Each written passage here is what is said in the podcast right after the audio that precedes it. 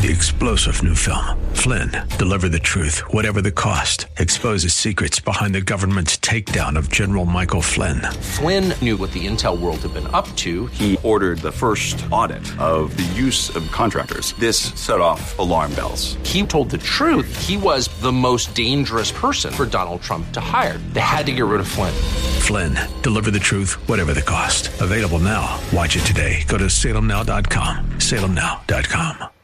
The views and opinions expressed by Rob Black and his guests are not necessarily those of the Wall Street Business Network, this station, its management, owners, or advertisers, and should not be construed as legal, tax, or investment advice. Always consult with the appropriate advisor before making any investment or financial planning decision.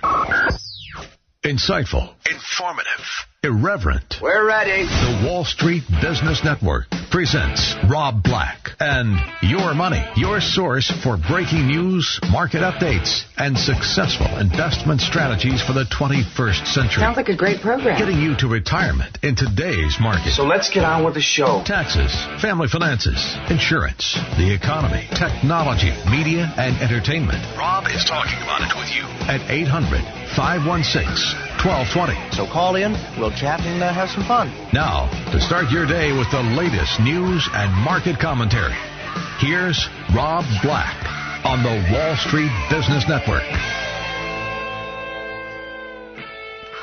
Welcome in. Rob Black in your money. I'm Rob Black, talking all things financial, money, investing, and more. Don't be shy.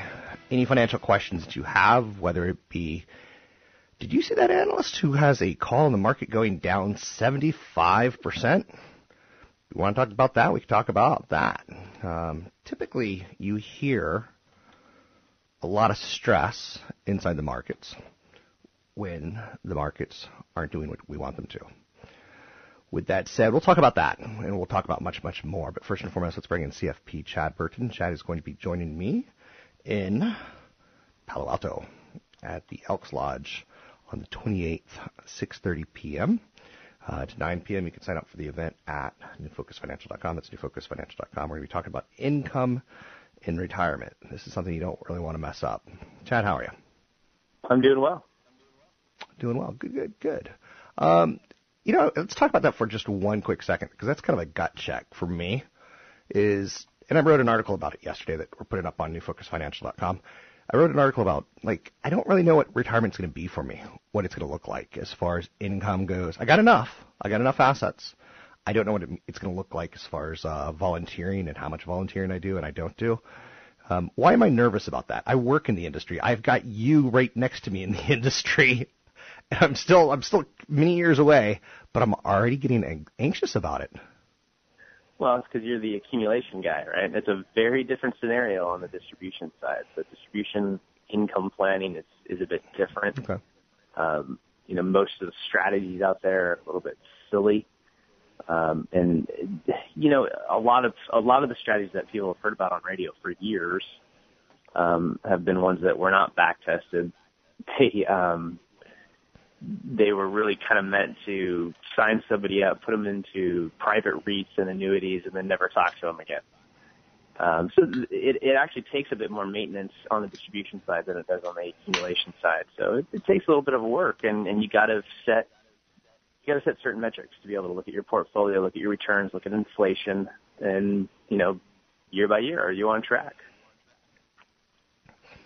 Sounds good, um, and I, I feel a little more comfortable for you calling me out for not being uh, uh, on the management side versus the accumulation side. Um, you know, let's push this topic a little bit forward though, and talk about what you refer to as gut checks and what people need to know and, and feel comfortable with. Um, I opened the segment today talking about there's one analyst out there now who says the market could go down 75%. What if the market doesn't go down 75%, but what if it goes down for one year or two years? A lot of people are really nervous about that. Well, yeah, I mean, essentially a year like last year was flat, kind of with a little bit of inflation out there, not much, but it's kind of a negative year, right? Um, if if you had a balanced portfolio, an asset allocated portfolio that included some international, you were flat to negative. Um, so, so you kind of have to ask yourself, you know, a gut check: Are you ready to retire? Because it is a state of mind. It's a change from accumulation to feeding your portfolio to distribution, where you're actually taking money out and you have a limited resource between that and your Social Security. So you have to ask yourself, are you ready to retire? What if you go into retirement and the market is down the first two years that you retire? That's a scary thing because not only are you pulling money out, but you're also seeing that decline on top of that. And so it can happen. It will happen in retirement that you'll have a couple of negative years in a row. And you, you, you have to almost mentally prepare for retirement as well as prepare your portfolio. That's why I always say, you know, three years worth of portfolio draws in cash so you can get through something like that. But that's, that's one of the biggest gut checks that people don't really think about, especially after the market goes straight up since 2009.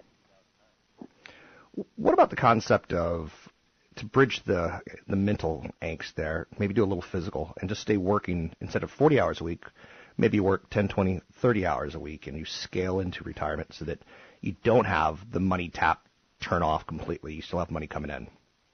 Uh, that that is really kind of key for um, a lot of people because especially if you've worked a lot of hours or you're really in charge of something bigger and you went from you know the who's who to the who's he or the who's she. You know what I mean? That's that's really tough spot to be in.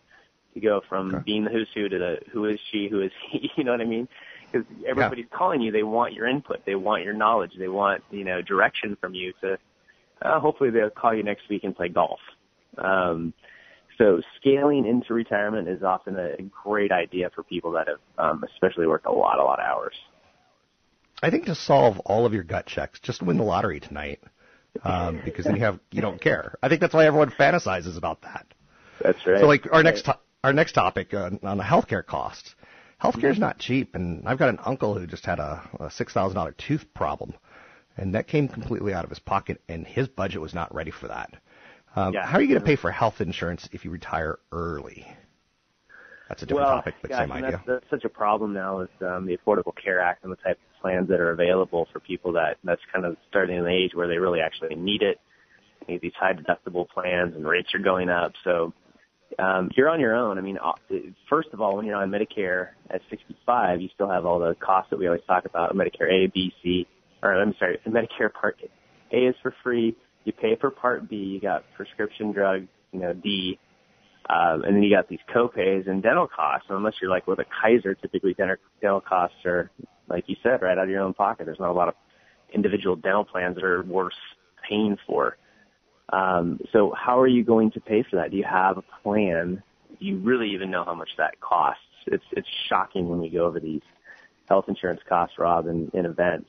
Um, people are kind of that's that's that's not the happy part of the event. That's for sure. That when when you show them on a monthly basis what it's going to average out to be in retirement, or you show them that hey, it's, you're going to need a lump sum of money of two hundred fifty thousand dollars, and that's going to be drained by the time you die for retirement health care costs.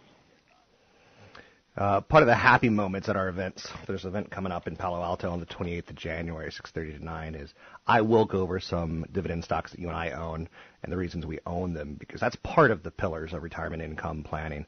But moving forward with this content, um, do you remember what inflation feels like, Chad? It's it's kind of been a while since we've had like gasoline prices deflating. I forget what inflating prices feels like. Yeah, it's it's really interesting because I kind of have flashbacks of being a kid and um, the Tonight Show and talking, you know, making jokes about inflation. Um, okay. And it's it just we really have gone through a period of, of low, low inflation. The last couple of years has been ridiculously low, and part of it is because of a lot of central bank intervention around the world, a lot of printing of money. Um, and I'm a big believer that things return to the mean. That's why I'm, you know, sitting there looking at some of these uh, commodity prices and commodity based stocks that have just fallen off a cliff and thinking, hmm, I might buy a couple and put them in a drawer and see see what they look like in 10 years. Because things revert to the mean. And so inflation will revert to the mean. Hopefully that's a long, slow reversion. Um, but there could be a potential where you've gone through a couple of decades of very low inflation. So you're going to go through a couple of decades of high inflation in retirement. And that's really uh, tough for retirees. The good thing is that you can buy things like TIPS, Treasury Inflation Protected Securities, which are bonds that go up in value and inflation goes up. You can buy commodities. You can actually kind of fight that inside your portfolio, but you still have to have metrics where you've gone and you said, okay, are my returns what I projected? Are my expenses what they projected? Um, how is my overall net worth, my income? Am I on track? Because if you look at your, your income in five years and say this is just not cutting it, you have to have some sort of measurements to say, yes, it is okay to draw more, or no, you need to peel back on your Mhm. expenses and slow it down a little bit and let things recover. CFP So- Chad Burton. You can meet him.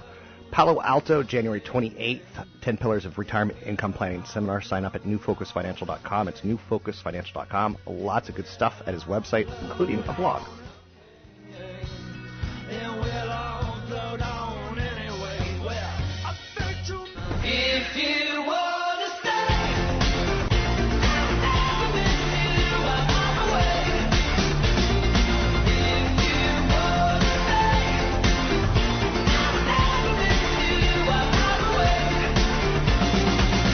You're listening to Rob Black and Your Money on AM 1220 KDOW. Sunny days chasing those clouds away. You probably have a childhood memory or two of Sesame Street. I don't. I grew up overseas. But when I did get to see it, I had a sister who was born eight years after me. When I did get to see it, I, I was horrified. Um, they had a guy living in a garbage can. A guy was living in a garbage can. Big Bird didn't have a nest. Um, it was pretty upsetting. So HBO, which is pretty fascinating, made a relationship with Sesame Street this year, or last year. That's playing out this year. And one of the changes that they're going to be heard on Sesame Street, and how do you say change, kids? C H A N G E, is, and you know, HBO season 46 starts Saturday morning. Um, they've they've upgraded the neighborhood. Elmo's moved in to a brownstone from an apartment. His best friend Abby Cadabby loves her new community garden. Oscar the Grouch still makes a trash can his home, but he now pops up through an underground tunnel of connecting recycling and compost bins. How's that for the 21st century? You know who really upset me? Um, Mr. Snuffleupagus it was pretty disturbing, in my opinion. Seems like he might have had a drug problem. Might have had a, issue with his nose, if you know what I'm saying. Pharrell Williams is going to be uh, on the show this season. Gwen Stefani. B is for book. Uh, orange is the new snack. That's cute, right? How about Cookie Monster? You think they're going to politically correct him from the guy who loves cookies? You know, I think at one point in time he's saying "Twinkie, Twinkie, Twinkie, little star." Um, yeah, but over the years they've done some some minor updates to the show, but it's going to be a big one this time. We're going to eat cookie. I loved Cookie Monster. Like, seriously, I, I think that's probably one of the greatest characters ever created. I hope they don't soften him for the 21st century and take away his love of cookies. And like, if they make him eat granola bars or something, a granola fruit snack, I'm gonna be really upset. Like, I might snap. That might be my snapping moment. Um, a couple things. Focus on the show, Rob. Focus on the show interesting. Netflix CEO is going to give $100 million for education. His first two grants to this education fund um, seem pretty notable. Um, $1.5 million going to go to the United Negro College Foundation and uh, the Hispanic Foundation of Silicon Valley for college scholarships for black and Latino youth. Uh, he's blessed and he knows it. He's a longtime supporter of childhood education. In the past, he's given millions to charter schools. He's amongst a number of wealthy tech execs who've pledged a large portion of their wealth to improve and expand learning opportunities for young people. Um, Mark Zuckerberg gave away $100 million to the public school system in Newark, which turned out to be kind of not good. It didn't play out the way people wanted it to. A couple other stories out there of note. Mortgage re- applications have plunged after the earlier rate hike. So application volume fell dramatically over the past two weeks even when adjusted for the holidays. Total mortgage applications slid 27% on a seasonally adjusted basis for the week. Refinance applications, which are very rate sensitive, decreased 37% from two weeks ago. So I'm starting to look for another property. Just so you know, that's where I'm thinking. Um, because there's some issues hitting apartments now and, and homes. Sky high rents and falling vacancies have characterized the U.S. apartment market for the past six years, but that's starting to change. The share of apartments available for rent rose for the second straight quarter at the end of the last year. That's the first time that's happened since 2009. This truly represents a turning point in the apartment market, construction outpacing demand. The national vacancy rate should slow, slowly drift higher over the coming years. Vacancies are rising, but rents are also still rising at a robust 4.6% pace. That should stop as vacancies rise.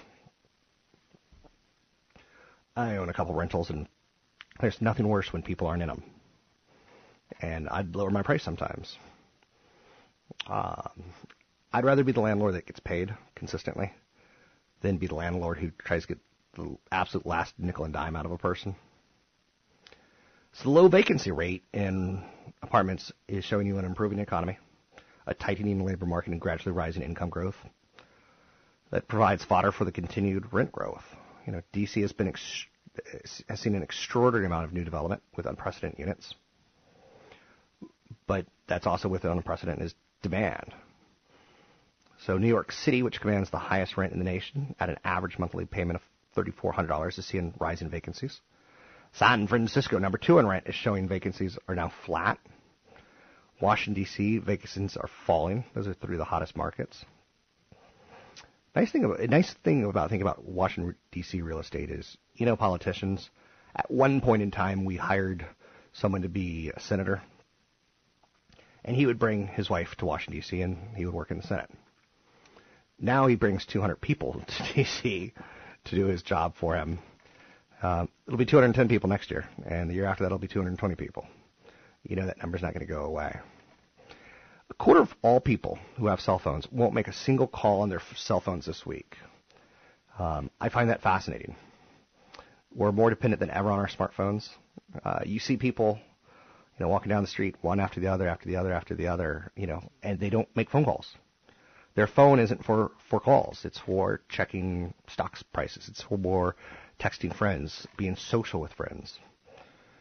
Apple reportedly keeping close watch on Time Warner, a potential spinoff of its assets. That would kickstart Apple TV uh, if they could get their hands on CNN and HBO. Those are properties people want to pay for. And Apple could say, screw you, cable companies. You know, we're going to offer it for $10 a month. And uh, they don't have to play nice with the TV people. So the cable people which is interesting. State of the Union address, a lot of uh, the same. So a lot of hope, but hope doesn't do terribly great. Lottery ticket buyers, last chance, last chance. You will win 1.5 billion dollars tonight. Not a chance. You already know that it's been given away to someone who's toothless in a trailer park, probably in Oklahoma is my guess this time. Uh, maybe Florida. Maybe the Florida toothless homeless person will, will get it. Um, lottery ticket buyers have to suspend their belief. In Hawaii and Alaska, they need to cross an ocean or mountains to reach a lottery kiosk. So people go through great lengths to, in order to get in on the lottery. Um, giant jackpot is on a lot of people's minds. It's you know it's fodder. It's it's easy to think about. Um, some people are spending are waiting two three hours in line to buy tickets. I, I, I can't imagine. Like, there's some things that stun me. That stuns me. Find me online at robblackshow.com. I got a big event coming up at the end of the month in Palo Alto Elks Lodge on income and retirement. Sign up for it at robblackshow.com. Twitter, Rob Black Show. YouTube, Rob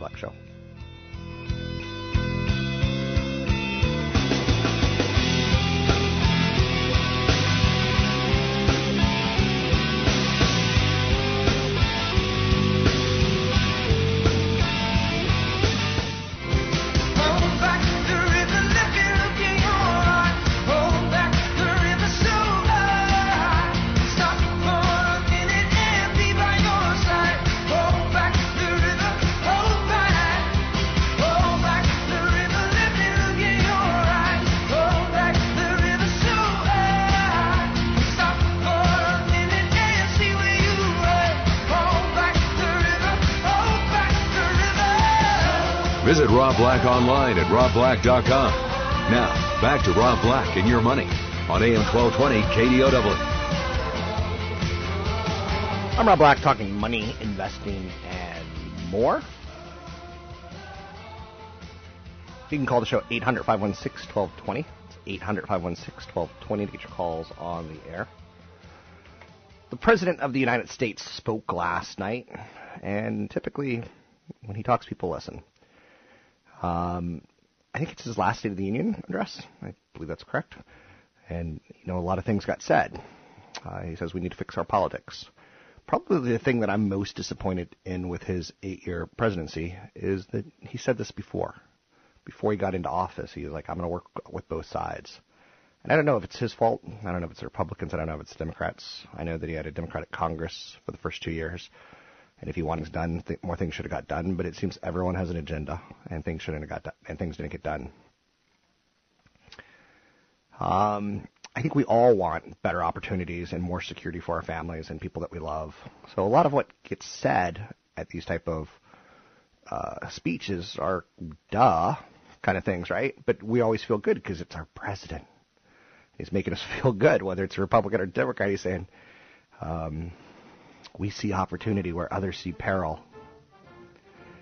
On the economy, Obama said that there is a one basic fact, and that it's the United States of America right now has the strongest, most durable economy in the world. And he's right. And it's been that way since you were a little kid, and it'll be that way for a while. Are we having more problems crop up? Yes. Socially, yes. The divide between the haves and have-nots is bigger. The president highlighted the country's record streak for private sector job growth, the strength of the auto industry, the fact that manufacturing has created almost 900,000 new jobs over the past six years. He said this, and while we've done all this while cutting our deficits by about three quarters, that's kind of, you know, when he came into office and the last two years before he came into office, we spent way too much money as a nation, and it wasn't well spent. One initiative that I always want to see a president make is transportation to improve our infrastructure. Um,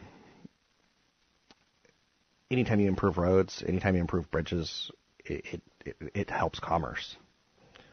Obama criticized those doubting the strength of the U.S., suggesting that anyone claiming that America's economy is in decline is peddling fiction.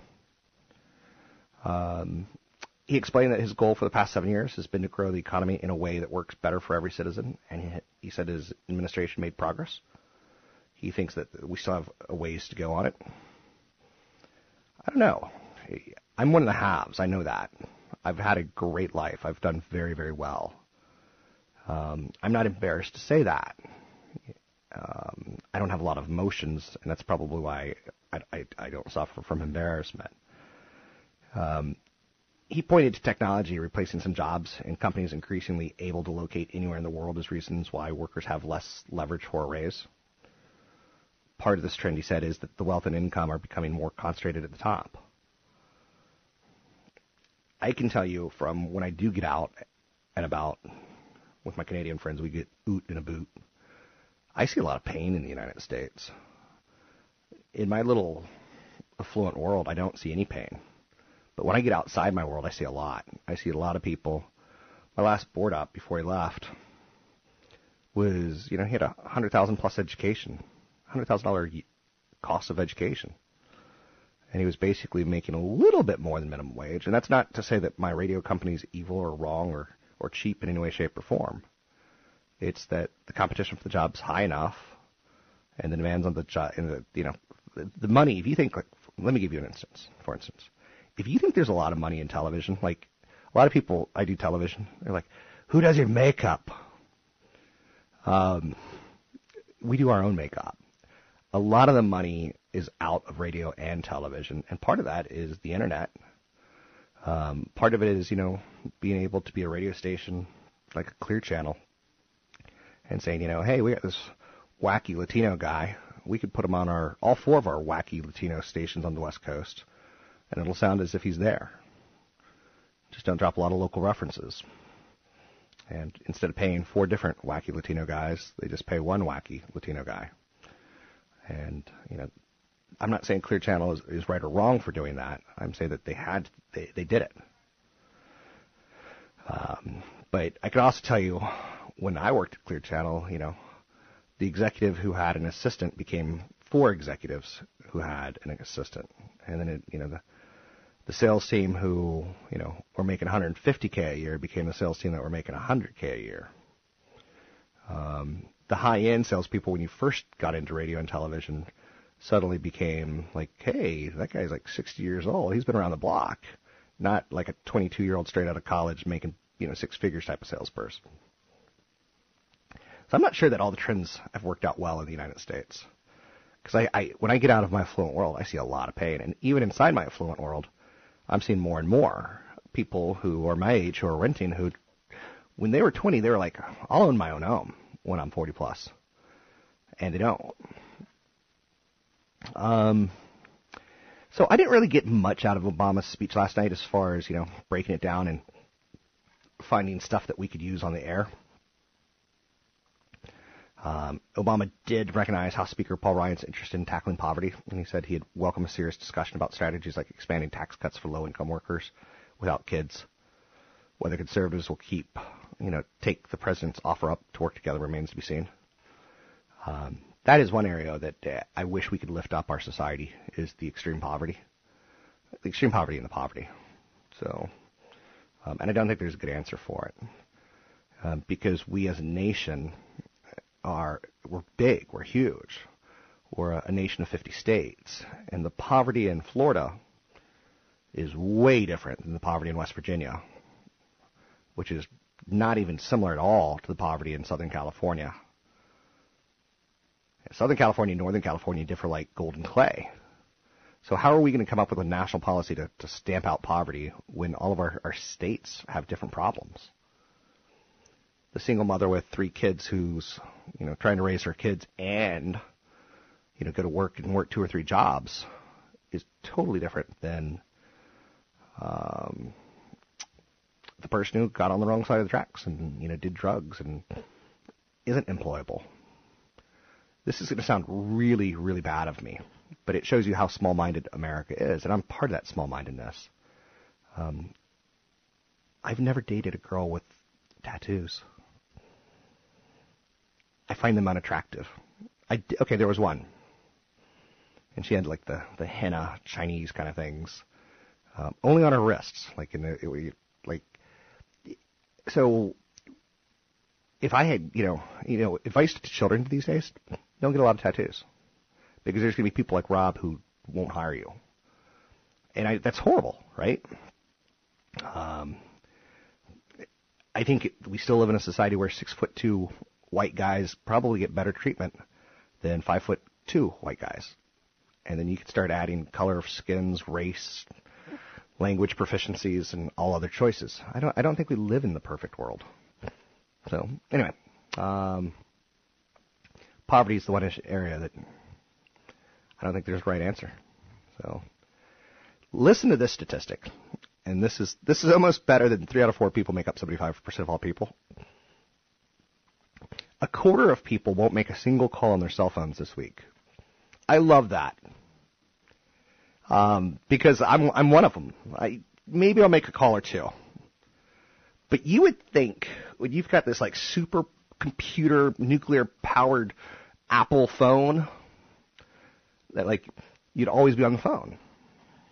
I mean, isn't that the cliche of the the mobile phone, the guy holding it up to his ear and like barking out and being rude and talking at lunch and interrupting in people's small time?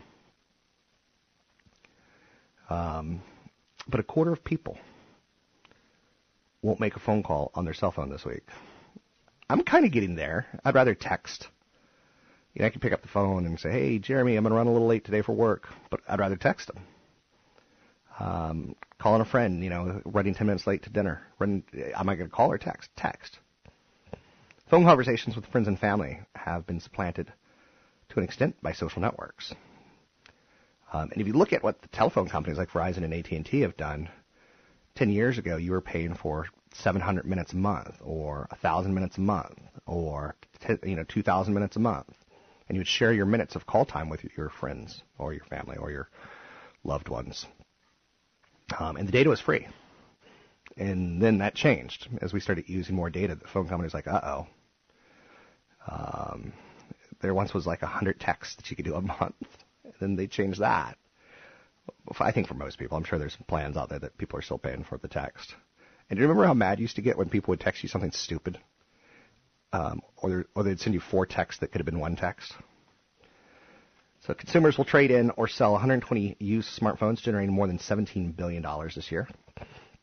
The number of women in technology is expected to remain flat or even lower slightly in developed countries despite all the noise around the issue this year.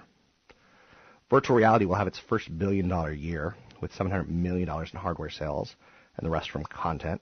That forecast includes 2.5 million headsets and 10 million games. So it's going to be a good year for technology. Got a big event coming up.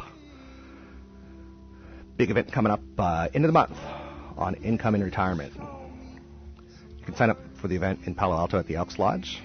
Great parking, easy parking. I provide wine and cheese. It's five bucks. Um, but you can have five bucks of wine and cheese and get free financial information.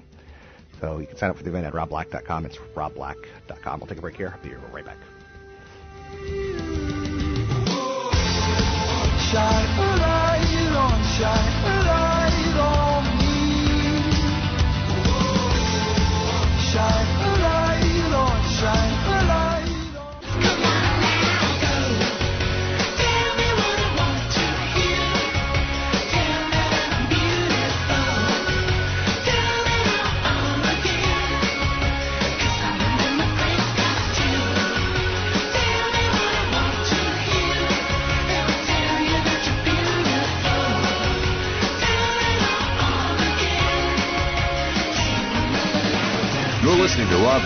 Your Money on AM 1220 KDOW, an iHeart radio station. Welcome in. I'm Rob Black, talking money, investing, and more. GM announced a big dividend boost. GM announced a big buyback. GM announced more earnings in the future. They're kind of developing some cars on the same kind of body, so they're going to be able to cut costs. What can hurt GM? They just American car makers just sold a record amount of cars last year.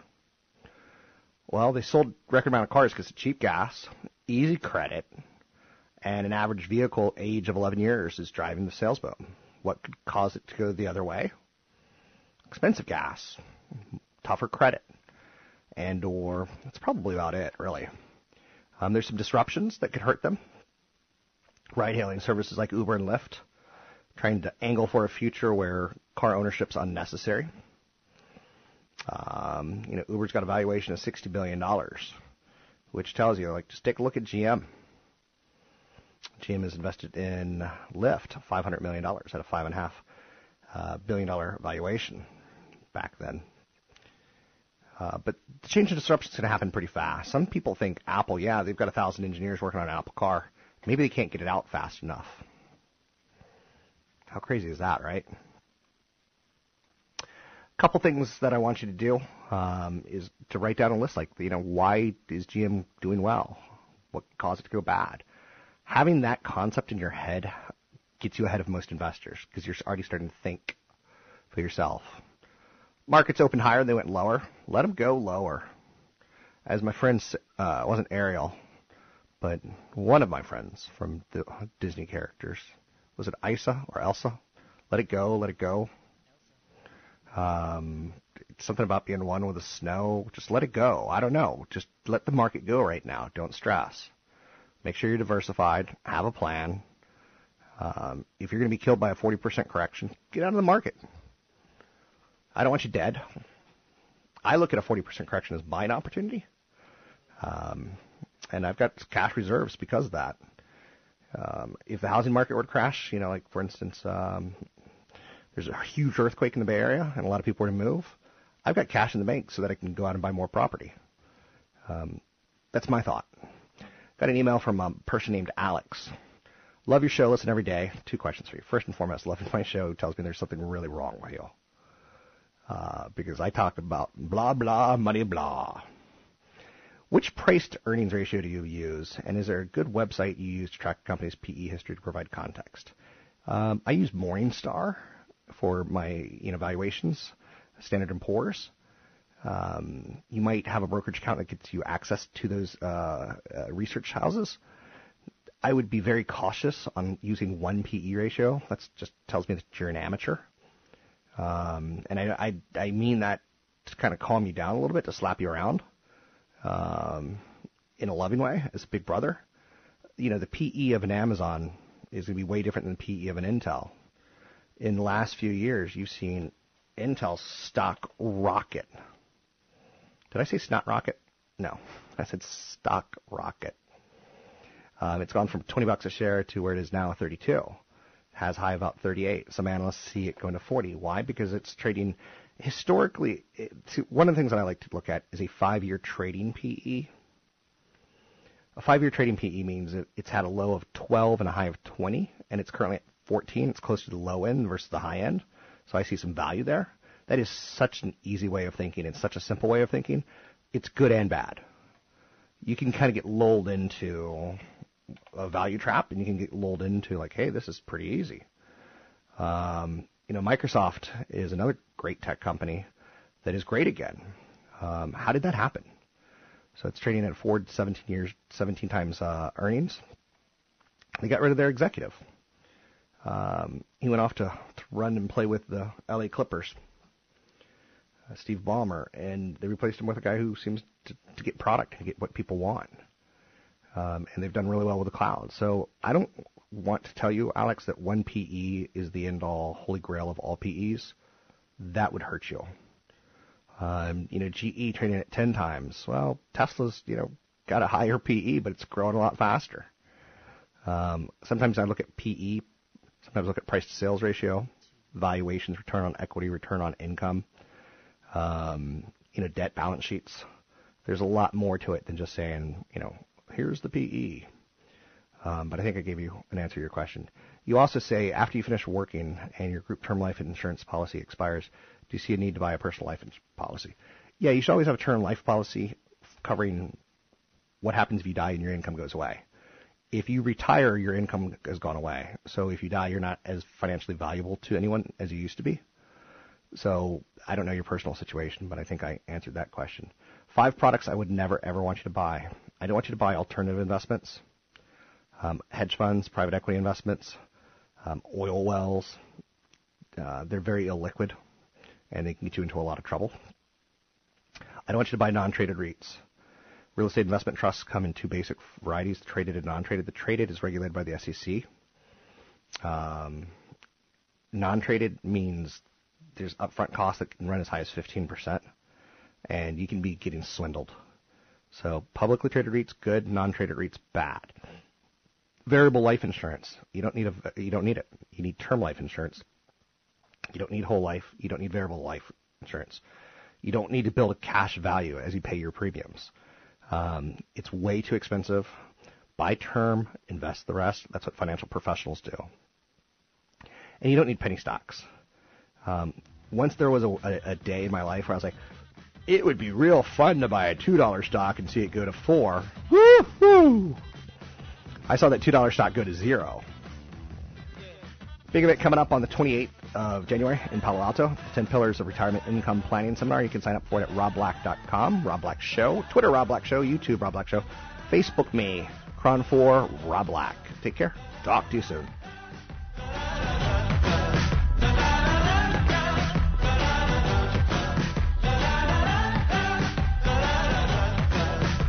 Views and opinions expressed by Rob Black and his guests are not necessarily those of the Wall Street Business Network, this station, its management, owners, or advertisers, and should not be construed as legal, tax, or investment advice. Always consult with the appropriate advisor before making any investment or financial planning decision. Three star general Michael J. Flynn, head of the Pentagon Intelligence Agency, knew all the government's dirty secrets. He was one of the most respected generals in the military. Flynn knew what the intel world had been up to. He understood its funding. He ordered the first audit of the use of contractors. This set off alarm bells. The explosive new documentary, Flynn, deliver the truth, whatever the cost, and covers the facts behind this scandal. Flynn told the truth. He was the most dangerous person for Donald Trump to hire. I find out the worst enemy that I'm going to face in my life is right here in America. They took my assessment and they wanted me to change it. And I was like, I'm not changing it. They had to get rid of Flynn. With in depth interviews, archival footage, and never before seen personal records of the man behind the headlines. I just felt like I was drowning. Flynn, deliver the truth, whatever the cost. Available now. Watch it today. Go to salemnow.com. Salemnow.com.